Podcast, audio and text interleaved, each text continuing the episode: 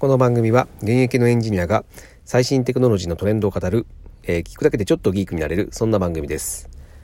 はい、えー、今日のテーマはですね、えー、リモートワークが普及しない本当の理由という、えー、タイトルでお話をしたいというふうに思います。えーとまあ、新型コロナの影響でですね、まあ、リモートワークが増えてきたというふうな、えー、お話は、えー、ずっと最近しているんですが、えー、っと、LINE が協力してですね、やったあの全国一斉アンケート。この結果からですね、えー、実際リモートワークを実施している企業ってどのぐらいいたかというのが、えー、発表されて、えー、それがたったの5%程度だったっていうことが、え明らかになったんですね。で、まあ、多分この5%というのはおそらく都心しかほぼ対応できてないというような、え数字だというふうに思います。え、で、僕自身もですね、まあ、地方の、えー、企業で、えー、エンジニアをしているんですけども、えー、まあ、現在の状況にもかかわらずですね、えー、と、まあ、す、えっ、ー、と、ほとんどの社員がですね、えー、ワンフロアで、えー、出社して、えー、まあ、本当にぎゅうぎゅうな感じで、あの、仕事をしてるんですね。で、まあ、僕の仕事っていうのは、まあ、ウェブが中心なので、まあ、今すぐにでもですね、まあ、リモートワークができる状況なんですよ。なんですが、まあ、会社に提案をしたところですね、えー、まあ、検討中、まあ、このご時世で検討中なんですよ。うん。まあ、それで、まあ、やっぱ、えっ、ー、と、これが今普通なのかなというふうに思い始めてですね。まあなんで、えー、なんだろうな、こういう、えー、リモートワークって広がらないんだろうっていうことを、まあ、真剣にちょっと考えてみました。まあ、そこでですね、ちょっと、えー、まあ、考えた結果というのを、えー、ここで、えー、っと、お話をさせていただきたいというふうに思います。ただ、まあ、注意点としましては、えー、まあ、リモートワークができない業種っていうのは当然ながら多々あるというふうに思います。でなので、まあ、今回はですね、いわゆる、えー、ホワイトカラーですね。まあ、そういった企業、または、えー、企業内の、えー、社内組織っていうのを、えー、対象としています。はい。で、えー、まあ、僕は考えてですね、えー、最も大きい要因って何なのかっていうとこなんですが、えっ、とですね、まあ、コロナのやばさが理解できていない人が多い。まあ、これが、えー、かなり大きいというふうに僕は思ってます。で、まあ多くの人はですね、まあ連日、えー、テレビなどでですね、まあ情報は掴んでいるんですけども、えー、まあ頭の片隅ではですね、どこか、えー、一言というふうに思っている人が、えー、大半なんじゃないかなというふうに、えー、肌感で感じています。で、それなんでなんだろうかっていうことなんですが、えー、まあテレビとかの内容を見るとですね、まあ国が、まあこんな政策だ、考えてますよっていう、まあそういった内容がほとんどなんですね。なので、えっ、ー、と、まああの、これからの展望まあ、そういったことについての、えー、情報が薄いなというふうにな、まあ、印象を受けてます。なんで、まあ、ほとんどの人がですね、えー、まあ、早く収まらないかな、いつになんだろうぐらいにしか考えていないというのが、えー、現状というふうに思ってます。なんですが、えー、まあ、これ、これから日本はどうなるのかっていうのは、あのー、まあ、僕の考えですけども、あの、世界の状況をよく観察すればですね、まあ、少し先の未来くらいは、えー、誰でもわかるというふうに思ってます。例えば、えっ、と、まあ、多分このままの状況が続けばですね、えー、おそらく2週間先の東京はですね、えー、今のニューヨークぐらいのレベルでやばくなるというふうな感じがします。で、今のニューヨークは、えー、おそらく、えー、今のパリと同じレベルの死者が出てくるんじゃないかなというふうに思います。まあこれはですね、まあ SNS とか、まあそういったものを使ってですね、まあ現地の状況っていうのを、えー、リアルに収集してですね、えー、理解できていれば、まあ誰でも予測できる範囲なんじゃないかなというふうに思います。えー、まあ今はですね、まあ日本の死者というのは、えー、100人もいない状態なので、えー、まあそれらとは、まああの規模が違う、あ次元が違うみたいな考えになっている人は、えー、多いというふうに思いますが、えー、これはそんなことを思っちゃいけないというふうに僕は思います。あの、もし、えー、日本でもですね、この医療機関が機能しなくなった場合ですね、えー、死者というのは、えー、急増するはずです。はい。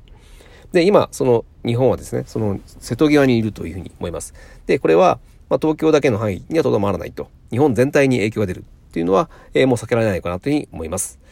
はい。で、えー、もう一個あるのがですね、あの、巷では、その、アフターコロナっていう言葉をよく聞くんですよ。うん。で、コロナが去った後、えー、どうなるかっていう話ですね。なんで、え今回のコロナウイルスをですね、どこか、あの、一過性とイメージさせるっていうこの言葉もですね、えー、もしかしたらちょっと悪いのかなというふうに僕は思いました。で、これ少しですね、そのニュアンスを変えて、えー、まあ、ウィズコロナ、うん、コロナと一緒に生きていく、みたいな、えー、言い回しの方がいいのかなというふうに思いました。えー、なぜなんですね。まあ、なぜ今回これほどウイルス感染が、えー、世界規模で拡大してしまったのかという、えー、その原因ですね。それって、えー、つまるところ、えー、人の移動がですね、大幅に広がった世界になったからなんですね。うん。あの、今まで、このね、あの、世界がこ、これほど人が、えー、国中をと、えー、移動する時代はなかったわけですね。で、そして、えー、その人の移動っていうのが、え、これから縮小されるってことはまずありえないと。それどころか、ますます、え、これからどんどん拡大していく。もう、それはもう目に見えてますよね。なんで、えー、これからも、えー、今回のようなウイルス感染っていうのはもう常に人類のリスクになったというのが、えー、正しい事実の捉え方というふうに僕は考えています。で、まあそもそもね、まあ、今回の新型コロナののあのあのワクチンすらできていない状況なので、まあ一過性と捉えるのは、まああまりにも、えー、ちょっと馬鹿げてるのかなというふうに思います。はい。で、えー、まあ情報リテラシーがないってことが、まあ最大要因なのは確かなんですが、えー、もちろん、えー、テクノロジーリテラシーっていうのも、えー、当然あるというふうに思います。まあそもそもね、これほどインターネットが普及した現在でですね、未だにリモートワークすらできていないっていうのは、えー、っと、それはもう活用する気がないとしか言いようがないだと思います。あの、本気で効率化を考えたらですね、えー、インターネットとか、まあそれに付随するサービスっていうのを、えー、フル活用するはずなんですね。うん。あのー、最近今更そのデジタルトランスフォーメーション、DX なんて言葉が、えー、バズワードになっているんですけども、えー、まあ、そんなのがね、今の日本企業の真実っていうのを、え、映し出しているのかなというふうに思います。今頃バズワードになってるってことがね。えー、で、まあ、企業ではですね、その利益追求が最大の目的なんですが、まあ、いかに事業を継続できるかっていうのは、えー、まあ、これも同様レベルで重要だというふうに思います。で、そんなことは、まあ、当たり前なんですけども、えー、ほとんどの企業がリモートワークにすら対応してないっていうのは、えー、まあ、これは本気でえー、これを解決しようとしていない証拠っていうふうに僕は思っています。はい。で、この、え、本気で考えてないに加えてですね、まあ、あえて仕組みを変えたくないっていう思いを持つ人も多いというふうに思います。で、これは、あの、本気で効率化を考えていない原因とも言えるんですけども、えー、まあ、効率化をしてもですね、その従業員としてはメリットを受けないってことが、まあ、往々にあるというふうに思います。あの、もちろん効率化を成功してですね、売上とか利益が伸びれば、えー、評価をされてですね、まあ、役職とか、えー、お給料が上がるってことはあり得るんですが、しかし、まあ、ほとんどの企業って、まあ、本当の意味の成果主義を、えー、採用しているっていうところは、えー、まあ、日本ではかなり少ないのかなというふうに思います。特に、えー、中小企業ではほぼないというふうに思います。であれば、まあ、仕組みを変えること自体がですね、まあ、メリットどころか、えー、デメリットになってしまうと。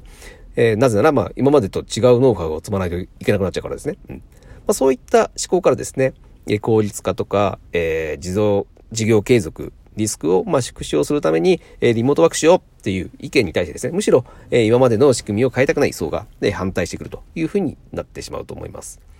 で、さらにですね、そのリモートワークになると、まあ、大変なデメリットになる人が出てきてしまうんですよ。で、これは、まあ、リモートワークになるイコール、その、成果は、もうデータとして、あの、示せる実績のみっていうふうになってしまいます。つまり、まあ、本当に成果主義になるってことですね。で、成果主義になれば、まあ、先ほどの理論で言うと、え誰もが、本気で効率化を考えますし、え間違いなく生産性が上がるので、まあ、いいことだというふうに考えられます。なんですが、えー、まあ、あのー、出社しているだけで、ただいるだけで、えー、仕事をしている雰囲気を出していた人にとってはですね、とても不都合な社会になってしまいます。まあ、ちょっと想像するだけでですね、もうリモートワークが、その本当は価値が少ない人材っていうのを、えー、浮き彫りにしてしまうってことは、まあ、誰でも分かってしまうことだと思います。まあ、こういったこともですね、まあ、リモートワーク推進の大きな、えー、障壁になっているというふうに思います。はい。で、えー、今回の結論をまとめますと、えー、要因は大きく2つあります。リモートワークが普及しない要因。えー、1つ目は、えー、多くの人が、えー、単純に知識が少ないということですね。で、2つ目が、えー、生産性の低い人が、えー、会社に多く存在するという事実。うん。まあ、この2つですね。まあ、ということで、まあ、リモートワークが、えー、推進されるにはですね、もう、えー、トップダウンしかありえないっていうふうに、僕は、えー、結論付けました。まあ、社長とかもしくは経営トップ層がですね、まあ、本気で事業継続について考えてですね、まあ、リモートワークできるようにしろと、あの、命令しない限りはですね、誰もやろうとしないというふうに僕は思います。えー、まあ、新型コロナウイルスは、うんと、まあ、悪い方すると、まあ、ガチで無能な、えー、経営者っていうのを、問答無用に退場させるかもしれないというふうに思います。まあ長い目で見ると、まあこれはま必要な新陳代謝となるかもしれないんですが、えー、まあこれをお聞きの方はですね、ぜひですね、生き残れるように、え、立ち回っていってほしいというふうに僕は思います。まずできることといえば、えー、知識を蓄えるということと、えー、自分の生産性を、えー、上げる。まあ、これを本気で、え、考えてやっていきましょうということでした。はい。えー、今日はですね、えー、リモートワークが普及しない本当の理由という、え、内容でお話をさせていただきました。えー、面白かったですね。えー、いいねと、えー、フォローの方よろしくお願いします。はい、えー、また聞いてください。それでは。